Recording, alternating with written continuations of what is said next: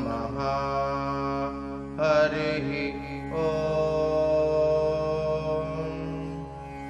अग्निमीळ इति न वैश्वामित्रो मधुच्छन्द ऋषिः। अग्निर्देवता। गायत्रेच्छन्दः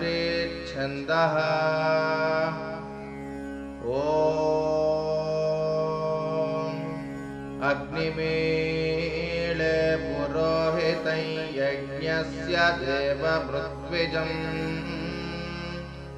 होतारं रत्नधातमम्। अग्निपूर्वेभिरऋषिभिरेड्यो नूतनैरुता स देवां एह वक्षति। अग्निना दयिमश्नवत्पोषमेव दिवे दिवे।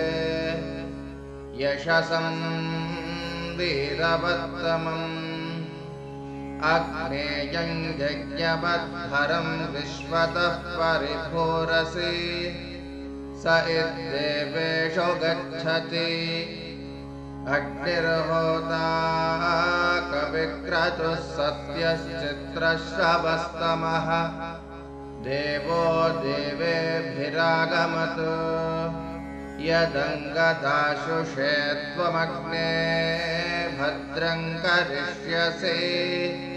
तवेत्तत्सत्यमङ्गिरः। उपत्वाग्ने दिवे दिवे दोषावस्तर्धिया वयम्। नमो भरन्त एमसि राजन्तमद्भराणां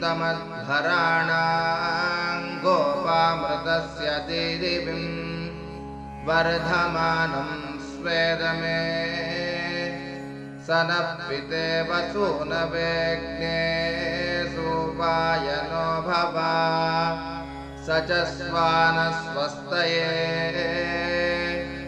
हरिः ओ